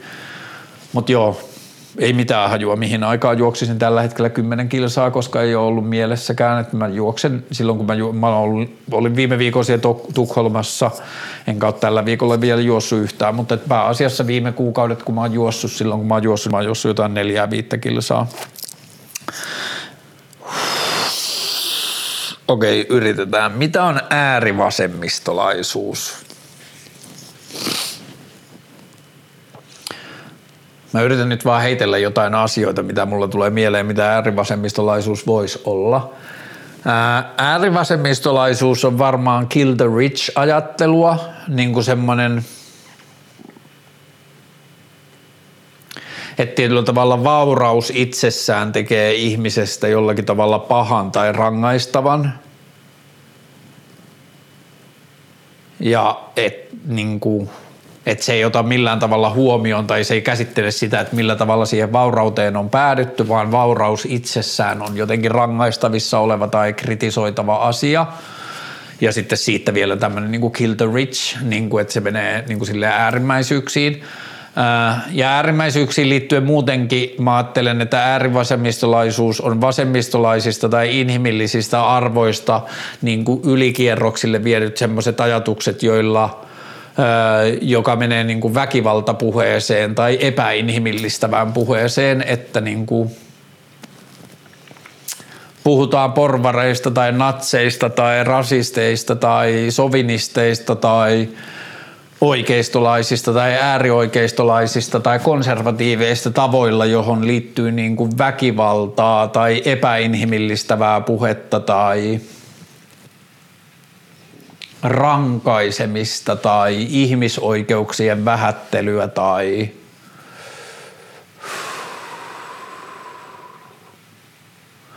Niin, ehkä yksinkertaisimmilla ajatelluilla mä ajattelen, että äärivasemmistolaisuus on ehkä niin kuin vasemmistolaisesta maailmankuvasta kumpuavaa ajattelua, jossa se ajattelu oikeutetaan niin vahvaksi, että sen varjolla voidaan – epäinhimillistä tai toivoa pahaa, niin kuin silleen fyysistä tai niin kuin henkilökohtaista pahaa erillä lailla ajatteleville tai erilaista maailmaa ajatteleville ihmisille. Tähän mun on allekirjoitettu tai niin kuin alleviivattava se, että nyt esimerkiksi kun hallituksen siinä rasismiselonteossa, mä en tiedä onko tämä ollut niinku perussuomalaisten vaatimus ja sitten kokoomus vaan on suostunut siihen vai onko oikeasti, voi olla, että kokoomuksessakin on sitä jengiä vielä, mutta sinne oli niinku samaan lauseeseen laitettu natsismin ja kommunismin symbolit, niin sitten kun tästä puhuttiin jossain jossain TVn ajankohtaisohjelmassa mä näin jonkun klipin, jossa – olisiko se ollut Ville Blofield, joka sanoi siitä, että natsismin perusajatukseen kuuluu ihmisarvojen erilaisuus, kommunismin varjolla tai kommunismin lipun alla on tehty hirvittäviä ja epäinhimillisiä ja ihmisiä niin kuin satuttavia asioita, niin siinä on niin kuin se lähtökohtainen ero, että – Joo, vasemmistolaisen tai vaikka kommunistisen tai sosialistisen politiikan alla on tehty hirveyksiä, mutta ne on tehty sen lipun alla, ne ei kuulu sen identiteettiin tai ne ei kuulu sen ajattelun ytimeen. Siinä missä äärioikeistolainen tai rasistinen tai natsi, natsistinen ajattelu sisältää jo lähtökohtaisesti sen ideaaleissa sen, että ihmisiä kohdellaan eriarvoisesti. Ja tämä keskustelu tuntuu usein niin kuin tällaisessa poliittisessa heittelyssä unohtavan, että kun puhutaan natseista, niin sitten jotenkin rasismia vähättelevät tai natsit kysyy, no entä sitten kommunismi ja entä Stalin, että Stalin tappoi enemmän ihmisiä kuin Hitler ja niin edelleen, niin siinä tapahtuu niin kuin se väärinkäsitys, että samalla lailla kuin kristinuskon nimissä on tehty ihan vitun hirveitä asioita kautta maailman historian, niin Joo, mulla on omat kritiikki kristinuskoa kohtaan, mutta se ei ole kristinuskon ajatuksessa, ei ole se, että toisia tai vaikka pakanoita saa kohdella, ei-uskovia ihmisiä saa kohdella vähempiarvoisena tai niihin saa käyttää väkivaltaa tai niin edelleen. Mutta natsismin ja rasismin ja tiettyjen äärioikeistolaisten ja oikeistolaisten ajatusten ytimessä on se, että ihmiset on e-, eriarvoisia ja ö, ihminen on oma onnensa seppä ja oman menestyksensä rakentaneet ihmiset ovat ansainneet paikkansa maailmassa ja kär, niin kuin tietyllä tavalla köyhyydessä ja kärsimyksessä ja muuta niin kuin olevat ihmiset ovat ansainneet kärsimyksensä, koska heissä ei ole samanlaista drivea tai he ei ole yhtä vahvaa aineesta tai köyhille ei pidä maksaa lapsillisia, koska heikompi aines lisääntyy ja niin edelleen. Niin niin, ehkä mun pointti on sanoa se, että mulle äärivasemmistolaisuus on sellaista, jossa vasemmistolaisen ajattelun lipun alla ajaudutaan niin kuin epäinhimillisiin toimintamalleihin tai ajatuksiin.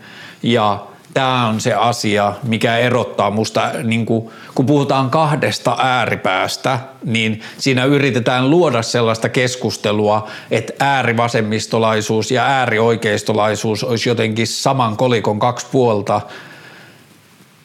Äärioikeistolaisen, ajat, äärioikeistolaisen ajattelun ytimessä on ihmisarvoja tai niin kuin ihmisten ihmisarvoa, vähätteleviä ajatuksia, kun taas äärivasemmistolaisen ajattelun toiminnassa on ihmisarvoa ja eriarvoistavia ajatuksia. Ja tämä on se, miten se mulle näyttäytyy. Äärioikeistolaisuus, äärivasemmistolaisuus. Okei, jos kysytään, mitä on äärivasemmistolaisuus, niin mulle äärivasemmistolaisuus on epäinhimillistä ja ihmisarvoa vähättelevää ajattelua, joka kumpuaa vasemmistolaisesta maailmankuvasta. Onko normaalia, että haluaa koko ajan vaihdella työ, koulu, asuinpaikkaa, vaikka kaikki on hyvin? On normaalia. Sitä kutsutaan ihmisenä olemiseksi ja elämiseksi. Ja varsinkin, jos kysyjä on alle hmm, ei siihen ehkä voi edes laittaa mitään ikärajaa. Okei, vielä helpommin ymmärrettävää se on mun mielestä, jos ihminen on kolme, alle 30, alle 25-vuotias, koska ihmisellä on aika vähän siinä vaiheessa työkaluja, tai on mun mielestä virheellistä olettaa, että ihminen tietäisi jo, mitä se haluaa elämältä – saman hengenveto mun mielestä on sanottava, että se on niin kuin lähes yhtä ymmärrettävää läpi elämän. Ihminen on muuttuva eläin ja sitä kiinnostaa erilaiset asiat ja se saattaa kiinnostua ja mennä johonkin suuntaan ja todeta, että se ei kiinnostakaan häntä ja niin edelleen. Mutta on tosi normaalia, että haluaa koko ajan vaihdella työkoulu- ja asuinpaikkaa, vaikka kaikki on hyvin. onko teknokratia vaihtoehto?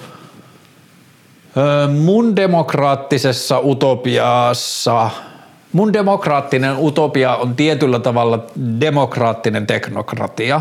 Mun ajatus on se lyhykäisyydessään, että meidän tulevaisuuden demokratia olisi sellainen, että sen demokratian kehikossa ää, määritellään millaiseen, millaista maailmaa me halutaan rakentaa ja mihin suuntaan me halutaan mennä ja demokraattisin keinoin me etsitään ne asiantuntijat ja ihmiset – jotka on parhaita kullakin alueella viemään maailmaa siihen suuntaan. Ja sitten demokraattinen keskustelu niin kuin purkaa koko ajan sitä, että mihin suuntaan halutaan mennä ja missä ollaan ehkä menossa väärään suuntaan ja sitten siitä seuraa niin kuin toteuttamisportaaseen tai toteuttamisleijeriin siitä seuraa tietynlainen teknokratia, että niitä asioita sitten taas konkreettisesti on viemässä niihin suuntiin sellaiset ihmiset, jotka ymmärtää ja osaa sen kulttuurin parhaiten. Ja mä en ajattele, että se liittyy suoraan johonkin akademiaan tai se liittyy suoraan johonkin kirjoitettaviin papereihin tai niin kuin leimattuihin papereihin, vaan että ihminen voi olla tosi hyvä jossain, vaikka sillä ei olisi niin kuin tietyllä tavalla akateemista pätevyyttä siihen, se on voinut rakentaa sen ymmärryksen ja osaamisen niin kuin omatoimisesti siihen ja meidän pitää löytää keinot myös sellaisen osaamisen valjastamiseen. Mutta joo, mun mielestä teknokratia on vaihtoehto, se teknokratian toteutus ja ne teknokraatit pitää vaan valita demokraattisilla ja niiden tavoitteet pitää valita, de, valita de, demokraattisilla keinoilla.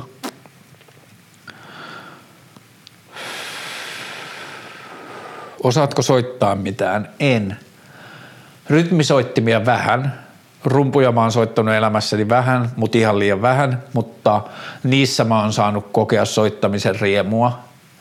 Mulla oli joskus Pekka Nisun, joka soitti pimeysyhtyessä kitaraa ja sitten semmoisen Ville Linnan, joka on tehnyt musiikkia Spigu nimellä. Nimellä oli kolmestaan semmoinen jamibändi, jota mä kyllä aina välillä kaipaan, mutta me kokonnuttiin Villen treenikämpälle – jossa oli hirveästi kaikki erilaisia outoja soittimia ja kauniita kitaroita ja muuta. Ja Pekka ja Ville soitteli kitaroita ja bassoja ja intialaisia pörrinälaatikoita ja slide-kitaroita ja kaikkea sellaista. Ja mä istuin rumpujen takana ja sitten me vaan jammailtiin. Ja mä oon päässyt ihmeellisiin floatiloihin niiden kanssa siellä. Mä soitin rumpuja niin paljon paremmin kuin mun olisi pitänyt oikeasti soittokokemukseni perusteella osata. Ja meillä oli niin pitkiä improvisoituja jameja ja sitä on mahdoton sanoin kuvailla, mutta se on yksi ja mun niin kuin upeimpia asioita mun elämässä, niin kuin saada kokea bändisoittamisen riemu. Ne kaksi muuta muusikkoa, Ville ja Pekka, oli niin vitun taitavia, että mä pystyin nojaamaan täysin niiden osaamiseen, vaikka mä olisin välillä kompuroinut rumpujen kanssa, niin ne pystyi vaan jyräämään sen yli. Oli niin vitun siistiä. Toivottavasti vielä elämässäni pääsen siihen takaisin. Kuinka löytää se oma juttu kautta mistä aloittaa? Törmäilemällä ja tutkimalla ja mahdollisimman vähän odotuksia laskemalla.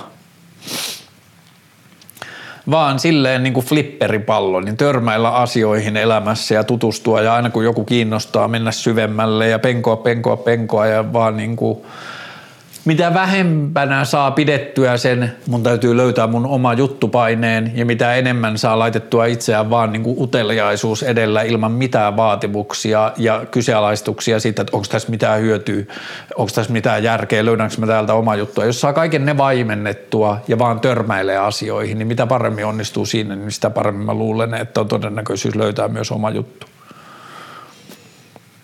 Mm mun pitää googlata yksi sana, anteeksi ää, sivistymättömyyteni. Ää, ennusta seuraava kataklysmi.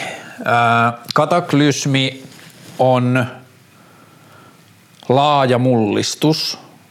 Ää, juontuu kreikan kielen sanasta kataklysmos tulva, jolla kuvattiin raamatun vedenpaisumustarinaa jne. Mm, Seuraava kataklysmi.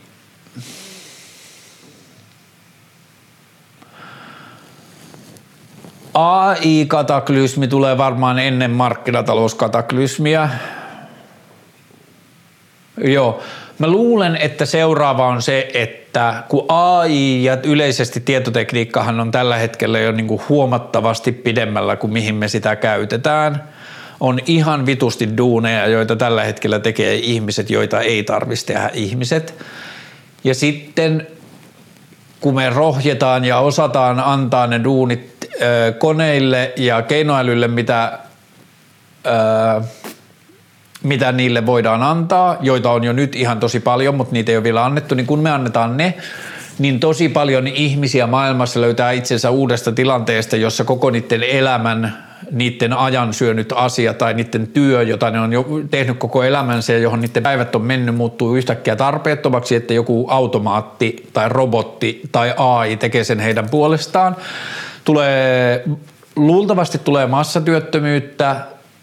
Ää, ideaalitilanteessa ei tarvitsisi tulla massatyöttömyyttä, koska sitten me voitaisiin niinku, jos me hyväksytään joutilaisuus osana työntekoa, niin sitten tietyllä tavalla me voidaan päästä eteenpäin sitten rauhallisempia reittejä, mutta mä en ole ihan varma, onko kapitalisti tarpeeksi fiksu siihen. Niin luultavasti tulee massatyöttömyyttä, massaturvattomuutta, josta toivottavasti seuraa perustuloa mahdollisimman nopeasti, Mutta siinäkin on mä vähän ehkä nihkeä, että kuinka hyvin mä uskon kapitalistin tai oikeistolaispoli, niin kuin oikeistolaisen politiikan niin kuin rohkenevan siihen, vaikka se olisi turvallisempaa kaikille. Mutta tietyllä tavalla kehruu Jenny vallankumous, kun 1800-luvun lopussa tuli höyrykoneet ja ompelukoneet ja kaikki sellaiset, jotka pysty tekemään asioita niin monta sataa kertaa nopeammin kuin mitä ihminen pystyi käsin. Niin mä luulen, että se on kyllä seuraava kataklysmi, niin kuin tietotyön kehruu Jenny vallankumous. Ja sitten meille syntyy vitusti tyhjää aikaa yhteiskuntaan, ihmisiä, joilla ei ole mitään tekemistä. Ja sitten aikajana X, kivun ja tuskan määrä Y, ja sitten me löydetään seuraavat todellisuudet, jossa me tajutaan, että aa, meidän työn käsitys onkin vanhentunut, että on paljon vähemmän aktiivisesti koko ajan tehtävää työtä kuin mitä me ajateltiin, tai on paljon enemmän duunia, jossa ei tarvi aktiivisesti koko ajan tehdä jotain, vaan se työ tapahtuu siellä rivien välissä ja niin edelleen. Mä toivoisin, että seuraava kataklysmi olisi demokratian kataklysmi, että me lopetettaisiin edustuksellinen demokratia, me lopetettaisiin puolueet, me rakennettaisiin järjestelmät, jotka osaa tiivistää sen, millaista maailmaa ihmiset haluaa, ja sitten me pystytään siitä tekemään tuollaista teknokratiaa, mistä aikaisemmin puhuttiin. Mä toivoisin, että se olisi seuraava valtava muutos mutta koska ihmisten oman arvon ja kunnia ja menestyminen ja pärjääminen ja kaikki sellainen on niin paljon kiinni tuossa poliittisessa järjestelmässä, niin siihen luultavasti menee pidempään, mutta toi AI-juttu on vähän sellainen, että kapitalisti tulee huomaamaan jossakin vaiheessa, että a, että meillä on täällä markkinointiosastolla globaalisti 600 tai vaikka 12 000 ihmistä – ja kun me laitetaan AI tutkimaan, mitä nämä 12 000 ihmistä on tehnyt viimeisen 10 vuoden aikana, niin me voidaan todeta, että A, 70 prosenttia siitä kaikesta duunista on AIin, ää, AIlle valjastettavissa, niin sitten sen mä luulen, että se on seuraava, mutta en mä ehkä pidättelisi henkeä, niin ei sekään tule varmaan tapahtumaan ihan heti, mutta silti ehkä vähän nopeammin kuin mitä me tällä hetkellä ajatellaan. Miten selvitä siitä, että elää päivästä päivään to-do-listojen mukaan? Tämä on niin kuin asia, jonka mä tajusin joskus 10-15 vuotta sitten ollessani töissä tai tekemisissä työelämän kanssa, että miten vitun järjetöntä se on, että ihmisten arki niin kuin koostuu sillä tavalla, että niiden to-do-lista on koko ajan pitempi kuin mitä ne kerkeää tehdä. Et missä kohtaa ne ajattelee, missä kohtaa ne antaa asioita syntyä spontaanisti – missä kohtaa on sijaa inspiraatiolle, missä kohtaa on sijaa oppimiselle, missä kohtaa on sijaa oivalluksille ja niin edelleen. Et jengi menee aamulla töihin ja sitten niillä on 14 asiaa to-do-listassa ja sinne kerkeää tehdä se, seitsemän ja sitten seuraavana päivänä niillä on tullut viisi lisää. Ja sitten ne priorisoi koko ajan ja valkkaa niistä ne, mitkä on pakko tehdä, mutta sitten ne jää koko ajan kamaa sinne pohjalle. Missään kohtaan ei ole sitä, että haa, mikä mua kiinnostaa – miten mun duunin voisi tehdä eri lailla, miten mun ala voisi toimia toisella tavalla, jne. Okei, tämä nyt ei vastannut kysymykseen, koska mä vaan turhaudun tähän niin kuin maailmaan, joka toimii tudulistojen varassa, mutta miten selvitä siitä, että elää päivästä päivään tudulistojen mukaan? A, joko hyväksyt, että maailma on sellainen ja lakkaat ajattelematta sitä ja sitten ymmärrät, että mä en tule koskaan saamaan näitä tudulistoja valmiiksi, öö, ja teet vaan sen, mitä teet ja kerkeät tehdä ja sitten oot mahdollisimman arvollinen itsellesi. Tai vaihtoehto kaksi, heittäydyt raiteille poikittain ja otat loparit tai kieltäydyt tekemästä tai marssit johtajan puheille ja sanot, että ei tässä ole mitään vitun järkeä. Tai jos oot yrittäjä tai itsensä työllistäjä, niin sit kysyt itseltäsi, mitä mä teen väärin. Mihin mä oikein yritän juosta, koska en mä edes kerkeä miettiä, juoksenko mä järkevästi, jos mä juoksen koko ajan. Mutta joo, joko ö, alistu tai dominoi. mm. Et joko pitää myöntää, että tämä on tämä työn luonne, että niin kauan kun mä teen tällaista duunia eläkseni tai osallistun tällaiseen työn kulttuuriin, tämä on tätä, turha taistella tätä vastaan, tai sitten teet radikaaleja asioita sun elämässä irrottaaksesi siitä. Kuka on se todellinen vihollinen? Mä oon nyt kyllä miettinyt sitä, että kyllä mä luulen, että todellinen vihollinen on me-ne-ajattelu.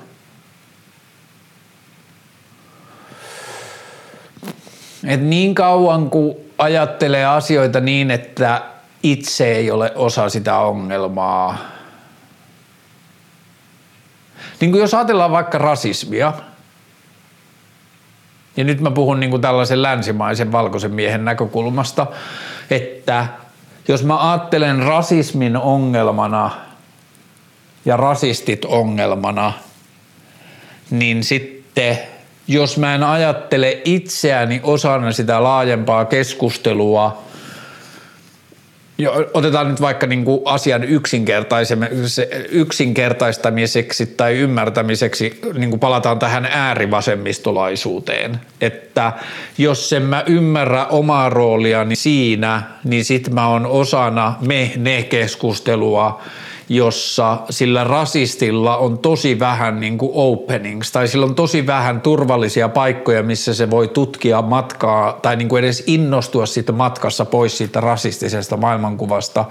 Ja jos mä osallistun siihen kulttuuriin, joka vahvistaa me, ne ajattelua, niin sit mä ajattelen, että mä oon osa sitä niin kuin isomman voiton vihollista –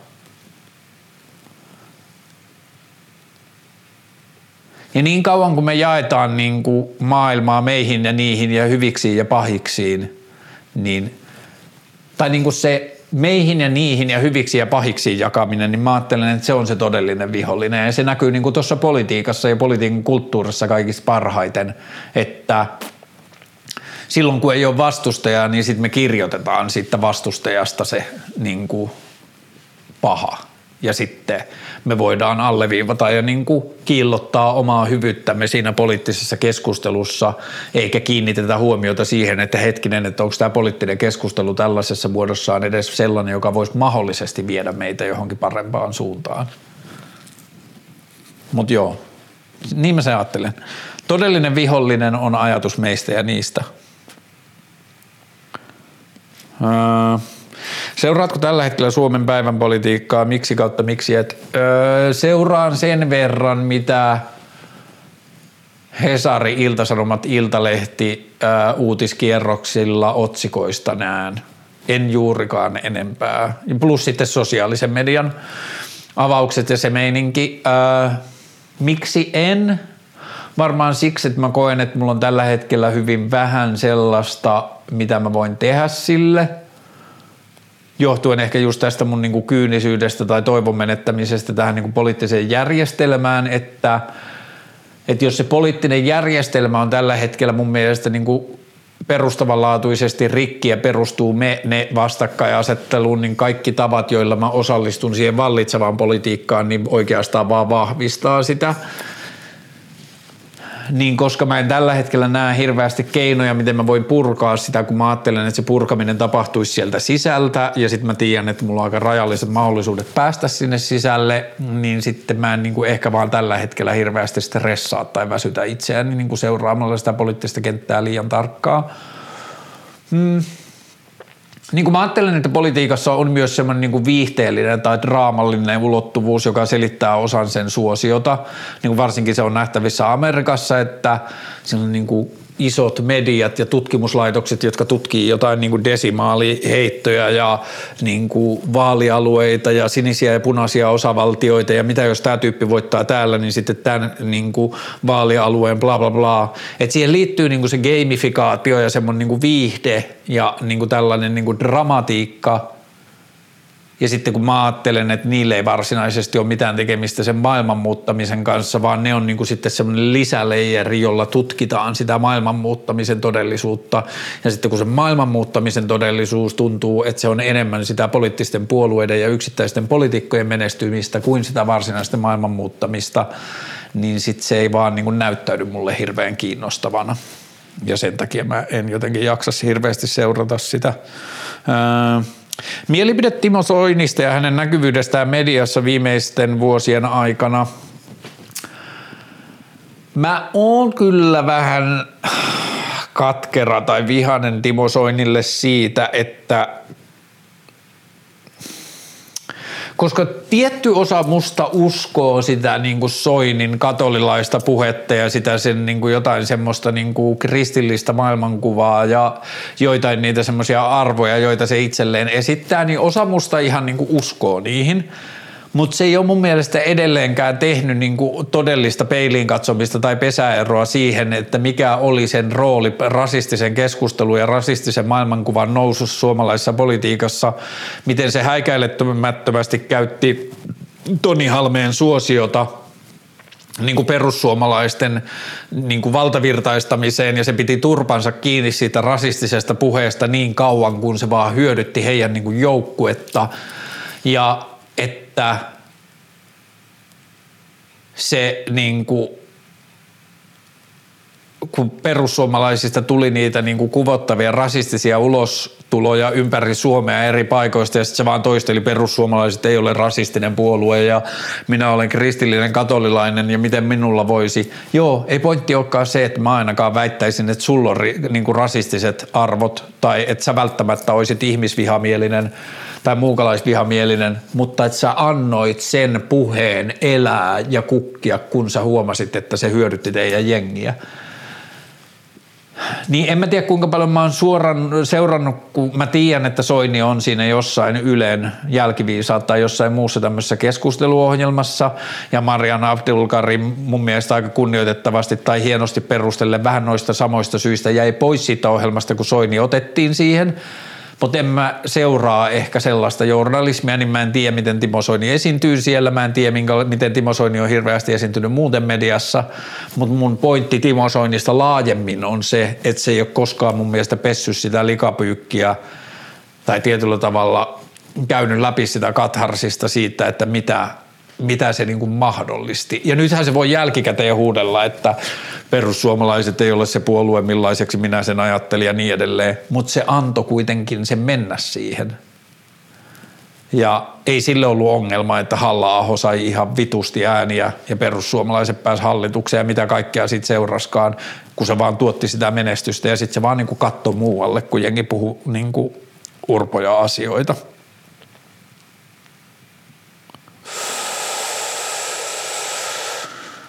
Suhtautumisesi sisustamiseen, mitä koti sinulle merkitsee? Ää, mulla on vähän sellainen meininki, ootas mä katson, oliko tullut, ei ollut tullut muuta. Ää,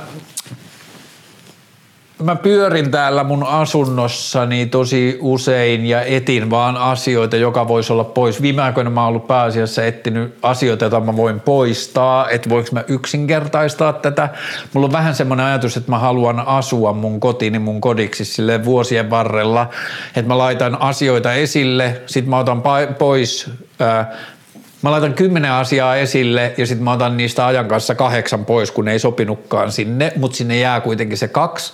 Ja sitten se mun ajatus on, että niistä muutamista, jotka aikaisin aina sinne jää, niin sitten siitä syntyy vuosien varrella semmoinen niin asioiden kerrostuma ja niin kuin on paljon yksityiskohtia ja paljon asioita. Mutta sitten taas mä tykkään siitä, että siellä kodissa kaikilla asioilla on oma paikka – Mä oon hyvä pitämään kodin järjestyksessä, mutta mä oon huono siivoamaan. Mä vihaan imurointia. Ja mun asiat on lähes aina oikeilla paikoilla, mutta sitten varsinkin viime aikoina tämä on ollut vähän niin kuin aika usein luvattoman pölyinen. Mutta tota, sitten mulla on vähän sellainen konflikti tämän kodin kanssa, kun maailmantilanne on mikä on, niin mä en ole uskaltanut tehdä muuveja ostaa. Just nyt mä en voiskaan, mutta että ehkä viime keväänä ja aikaisemmin mä olisin voinut ehkä tehdä niitä muuveja, että mä olisin ehkä voinut hakea asuntolainaa ja yrittää ostaa tätä mun asuntoa, mutta mä en uskaltanut koskaan tehdä sitä mutta tuossa on tuossa mun takana toi seinä ja mä haluaisin purkaa sen ja sitten tehdä keittiö uusiksi. Tämä keittiö on niin tämän asunnon huonoin puoli, se on tosi vanha keittiö, sen kaikki kodinkoneet on huonossa kunnossa, sen kaapit vähän rämpättää ja niin kuin, se ei ole kovin niin kuin silleen, se on aika silleen kes, niin kuin huonossa kunnossa, mutta niin, mä haluaisin purkaa ton seinän, rakentaa keittiö uudelleen ja hioa lattiat. Ja sit musta tuntuu, että tää olisi ihan tosi upea asunto.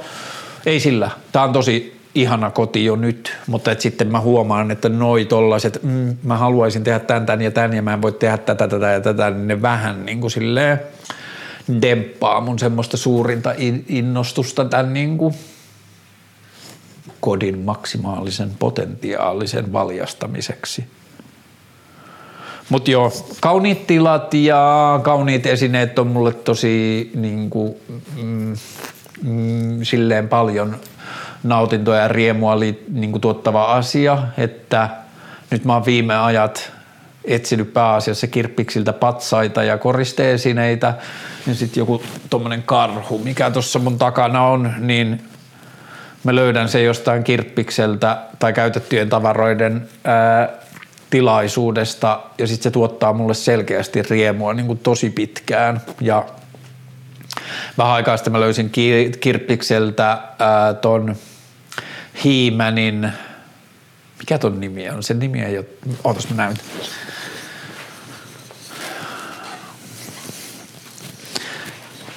Mä en nyt muista tämän nimeä, mutta tämä on siis tämmöinen hiimän muovilelu jostain 80-90-luvulta. Tähän kuuluu oikeasti sellainen ratsas, niin kuin satula, jolla se hiimän ratsastaa ja kaikkea. Ja tämä on siis muovilelu, mutta mun mielestä tämä tuntuu enemmän patsaalta. Ja mä maksoin tästä kaksi euroa. Ja sitten tämä tuottaa mulle niin kuin jatkuvasti mielihyvää ja niin kuin hyvää mieltä. Mutta joo, tilojen sisustaminen oman näköiseksi kiehtoo ja tuottaa arkeen miellyttävyyttä ja merkityksellisyyttä. Hyvä. Nähdään pian. Hyvää syksyä. Pus, moi.